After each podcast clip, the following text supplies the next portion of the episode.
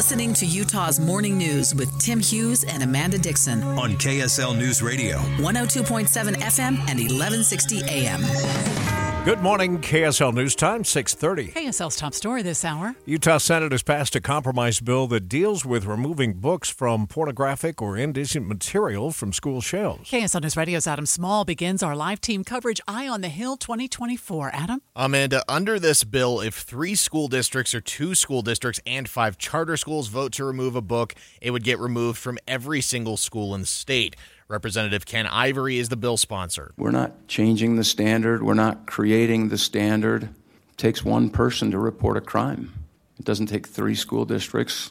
It doesn't take two percent. It takes one. However, many voiced concern with potentially a small portion of the population making decisions on books for the entire state, so lawmakers proposed a substitute, giving the State Board of Education the option to step in and prevent the statewide removal of a book while still upholding any di- district's decision to remove one.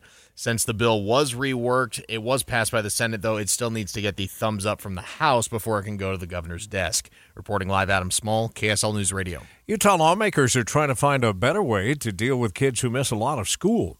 K S L News Radio's Eric Cabrera continues our team coverage, Eye on the Hill twenty twenty-four. That bill's sponsor, Senator Michael Kennedy, described it as an option for parents and teachers to work together to find a solution for their child. If the parent and the teacher in collaboration recognize this unique individual child has an absenteeism issue, that they will, in writing, agree to a program. Kennedy said the plan was inspired by teachers who, post-pandemic, have seen the effect being out of the classroom had on attendance today.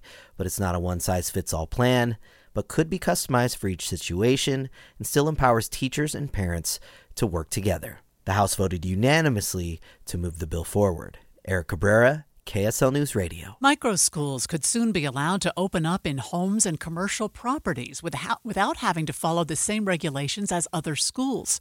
K S L News Radio's Heather Peterson explains. A bill that's been approved by the House and the Senate is trying to define micro schools and help cities and counties regulate them. It states anyone can open up a school in their home with up to sixteen children or a commercial building with up to one hundred kids without having to follow the curriculum and regulations of larger schools. Instead of being counted as a daycare center or school, it would be registered as a business and regulated as such. The bill is now awaiting the governor's signature. K S L's top national stories this hour. The White House says it's preparing major sanctions to hold Russia accountable for the death of uh, Putin critic Alexei Navalny. A B C's Perry Russum reports from Washington. The sanctions are expected to target Kremlin defense industries and other revenue sources. Navalny died in prison Friday. His family claims he was murdered and accuses the Kremlin of covering it up, refusing to release his body. He was a friend and a person who really invested a lot of hope and passion. Navalny's friend is now sharing letters the two recently exchanged. He says Navalny wrote from prison about the conditions he faced, his concern about U S politics, and his love of traveling. Navalny's death is leading to multiple protests across Russia. Hundreds of protesters have been arrested. A murder in Tooele we told you about yesterday afternoon is leaving law enforcement stunned because of the age of the suspect.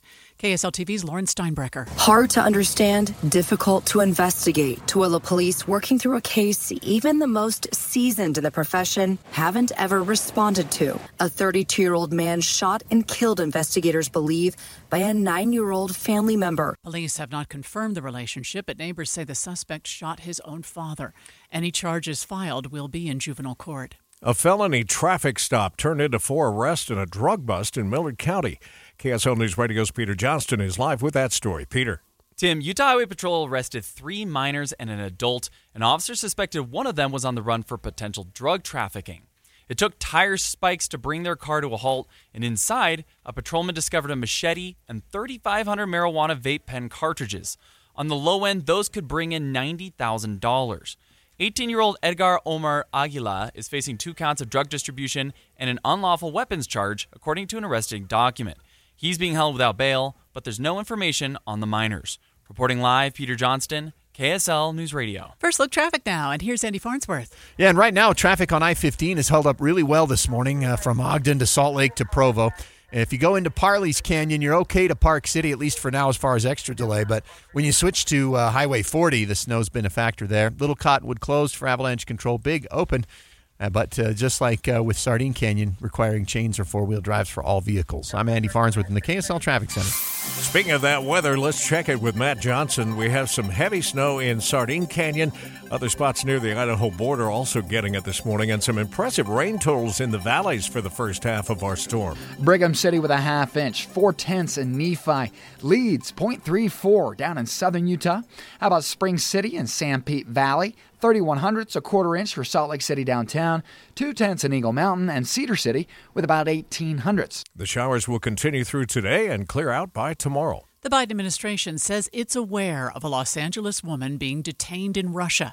A B C's Perry Russum reports. Russian authorities arrested Ksenia Karelina, a Russian-American ballerina, on suspicion of treason after she donated about fifty dollars to support Ukraine. Russian state media appeared to show Karelina being led into court. She could face twenty years in prison. Her former mother-in-law says Karelina was visiting Russia to see family. If we don't help her, we can say goodbye to her. If we do not protect her as an American citizen, nobody else will. Karelina became a U S citizen in twenty twenty-one. She is thirty-three years old. Listen to this. The brain chip company Neuralink made a major breakthrough. K S L News Radio's Michael Komet is live with What Happened, Michael? Tim, if you've never heard of Neuralink before, they're a company owned by Elon Musk with the goal of creating a chip that can surgically be implanted onto the brain of a severely disabled person, giving them the ability to move or communicate through tech. Anyway, last month, a human trial of a subject had a chip implanted, and today, Neuralink reports this subject is able to move a computer mouse just by thinking. It's not clear how much of a breakthrough this is for the chip, but it's still good news for those who could benefit, albeit this technology is still a long way away from being seen in the public. Reporting live, Michael Komet, K S L News Radio. That is so fascinating to me. The things that, and he's involved in so many things that are at the cutting edge of technology, but yeah. That one particularly. Always thinking out of the box. Yeah.